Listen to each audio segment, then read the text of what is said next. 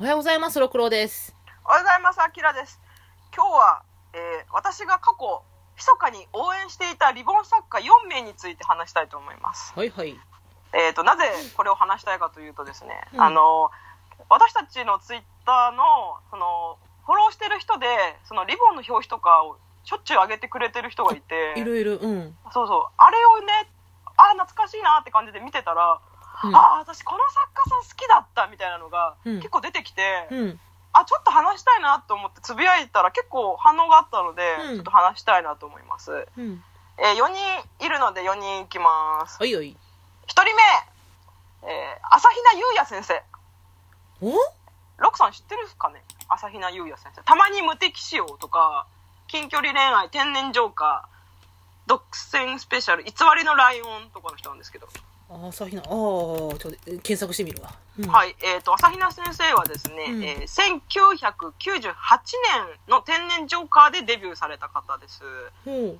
2006年以降はマーガレットに移しているあそうなんだへええっとね朝比奈優也先生の作品を多分最初に読んだのが「えーリボン」2000年1月号に掲載された「たまに無敵仕様」っていうやつなんですけどあ、あのね絵は見たことあんな。覚えてる、うん。あのね私この人覚えてる？たまに無敵しよう思い出した。覚えてる、うん。あのい一葉とたまこたまこ一葉っていう。待って、私これ燃え燃えてたはずやのに名前を。やっぱり？やっぱり、で待って、内容を教えて、ちょっと思い出すわ。内容、えっ、とね、うん。えっ、と、二人、えっ、と、この1、えっ、と、2ページ目で告白して、3ページ目で付き合いました。うんで、二人ともラブラブなんだけど、一葉が引っ越しが決まって、うん。転校しちゃうから、それまでに二人でなんか思い出作ろうみたいな感じで、うんわちゃわちゃするラブコメです。いや、いや、いや、いや、わあちょっと、これって思い出せないけど、燃えてたわ。すごい。うん。うん。あのーえっと、正直ごめんね、あの、朝比奈優也先生は、正直そんなに絵は上手くないんだよね。うんうんうんあの、よ横顔とか結構、えっていうぐらい崩れてたりするんだけど、うんあの、私が朝比奈先生ですごい好きだったのは、うんね、ネームの素晴らしさなんだよね。うん。あの、登場人物たちの会話がね、うん、あの、本当にその辺の子たちが本当にしてそうな会話をきちんと切り取ってきてることうん。あの、私結構少女漫画で冷めちゃう時ってさ、なんか、ココントみたいに、その、女子高生、女子高校生を演じてるかのようにさ、うん。説明的なセリフたまにあるじゃん。え？あの、次移動教室だよ、行こうとかさ、モブやん、モブ。えー今日だるいわ、購買の弁当、今日の何買うとかさ、うんうんうん。なんか、そういうのじゃなくて、具体的に、あなんか今日焼きそば買えるかなとかさ、あの、あー今日、ま、今日誰々先生のなんとかのヒゲがおかしいよねとかさ、なんか、要は具体的な、その、うんキャラクターたちがその世界で本当に生きてるんだっていうのを実感できるやりとりがすごい好きなの。うんうん。で、朝比奈優也先生はその点においてものすごくずば抜けた人で、うん。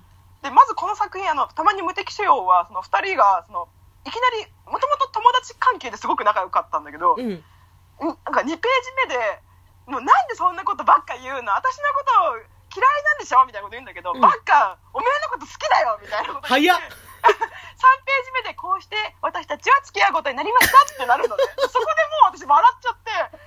こんなすぐ出会って付き合ってえ？みたいななんか。うん。話終わるじゃんこれ。どうすんの？と思ったらそこからの2人のうん。日常のイチャイチャ感を延々見せられるのよ。なんかこう2人とも結構奥手で、うん。そんなにこう関係性は進んでないんだけどうん。あの2人とも出会ってもあ付き合ってない1年ちょっと経ったのに、うん。えーチューもしてないの不健全だねみたいなこと友達に言われたんだけど、うん。なんか赤面してカーって返事しないの。で、うん。チューはしたのか変なカップル名っていうシーンとか。さ、あ、そう、覚えてる覚えてる。覚えてる？うん。あとこう廊下で、うん。その彼氏が一葉って言うんだけど、うん。一葉って言って、おう体育終わったのみたいになった時に、一葉がジャージを彼女にバサってかぶせて、うん。なんか、てんてんてんみたいになって、うん。うわ、草ジャージ草みたい覚えてる覚えてる覚えてるなで、それに対してその友達が、うんカーラブラブみたいなシーンがあって、いや絶対それジャージの中でなんかしてるべっていう感じとか、懐かそういうなんかね、ちょいちょいの描写がうまいのよ。しいああ、だから燃えてたんだわ。そう。なんかね、リアルだった。とってもリアルだし、なんか憧れるんだよね。この二人の関係性がすごく理想的で、なんか恋人同士なんだけど、でも友達感覚もちゃんとあって、なんかイチャイチャもできるし、あと、その彼の方友達になんか可愛い女の子が話しかけた時に、うん。今の子誰？可愛いねって言った時に、うん。おどうした？嫉妬か？みたいなこと言うんだけど バッカ私は可愛い女の子が好きなのっていうシーンとか、いやあーわかるこの感じわかる。ほら、リアルやね、やっぱ。そう、うん。そこなのよ。だからそのあのなんかエピソードの詰め合わせがすごいなって思って、うん。私密かに私応援してたんだけど、うん。なんか結構やっぱりその連載になる前にこう読み切りがやっぱ多かったんだよね、うんうんで連載もしたっぽいんだけどちょうど私がリボンから離れたぐらいに連載が始まったみたいで全然読んでないんだけど、うん。なんかこの間久しぶりにちょっとせっかくだからと思って読んだら相変わらずそのあのしゃべりとかトークはうん。健在でただ絵柄はちょっと酒井真由みたいになってたあまあ流行りの感じだったかなって、うんうか。ん。でも私はやっぱりすごく好き。あ。うわーちょっと私これメルカリで買おうかな。いやいやライン漫画で売ってっから。あ、売ってんの？売ってる。あーマジか。か買ったもん 懐かしくて買っちゃった。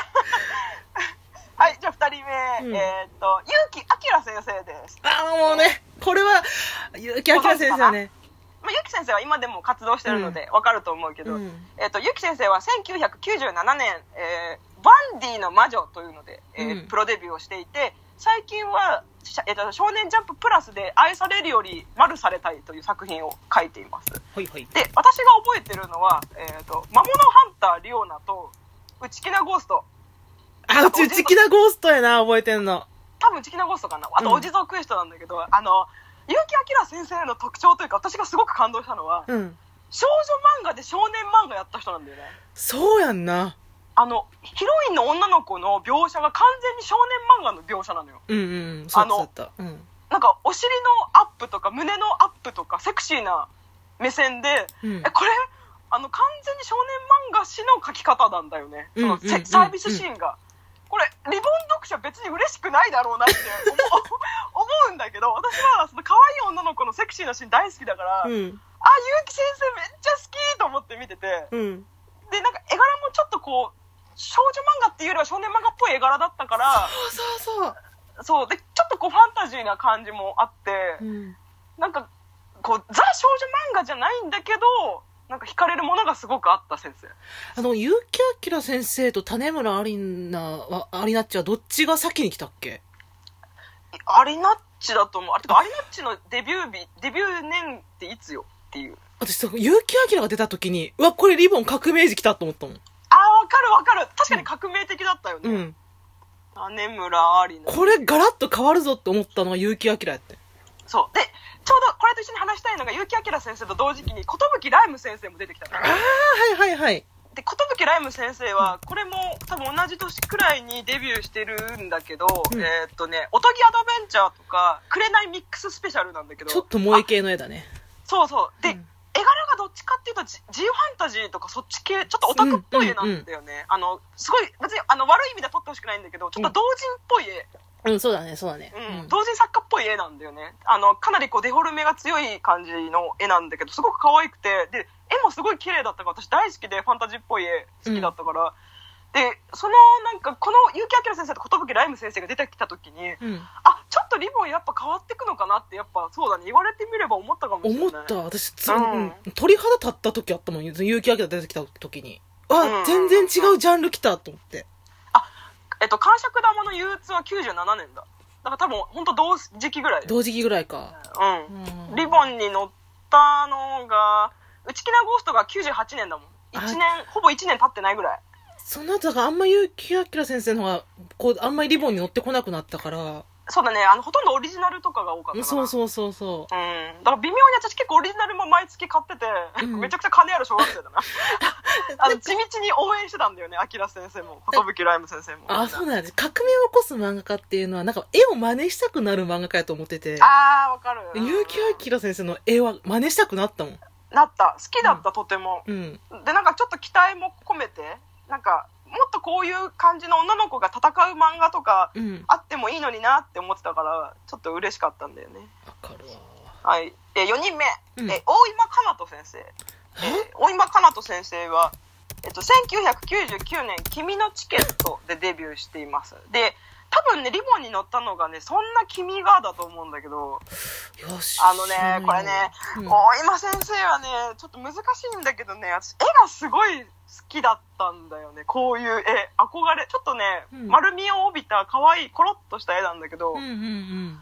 なんかね、その時ちょうどこう、アリナッチみたいな絵が蔓延してたわけ。で、そんな中に大今先生の絵がポンってきた時に、すごく輝いて見えたの。なんか、あみんな、どれだけ、目、目を大きくするのかの勝負に走ってたから、だんだん。うんうんうんうん。そ、そこで、なんか、あと、当時そのギャルズとかも流行ってたから、ギうん。ャルズ書き込み多いじゃん。多いね。うんうん。で書き込みが多いものにちょっと疲れてたんだよね。っとブーケっぽい？そうそうそう。うんふんわりした絵で、うんで、あんまり書き込みが少ない、ちょっとアニメっぽい絵というか、うんうん。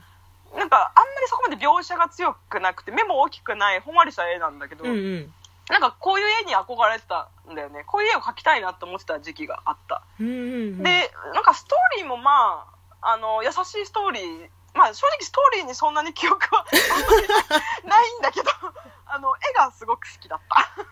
ああ、確かにあのせ、あの時代にいたらすごい、なんか突起して見えるよね、ちょっと。そう、ん目立って見える。うんで私どっちかっていうとやっぱりその絵の上手さとかよりも話の内容とか、その登場人物がどれだけ生き生きして見えるかっていうのにじ重きを置くタイプなので、うんうん。まあ、この中でやっぱり朝比奈優也先生が好きだったかなって思いますね。ほう。いや、そういうの先生、めっちゃ読みたくなってきた。いやね、やっぱね、私何回読ん、あの、しかも LINE 漫画のその、たまに無敵仕様のうんレビューが結構辛辣なんだけど、え え、みんな分かってない？この会話がいかに燃えるか分かってないって。ちょうどあの、一班のさ、髪型とかもさ、当時流行った男の人の髪型っぽいんだよな。そう。で、結構その、一派もすごい好きで、一派しょっちゅう照れる子だったから、うんあ、さよならでございます。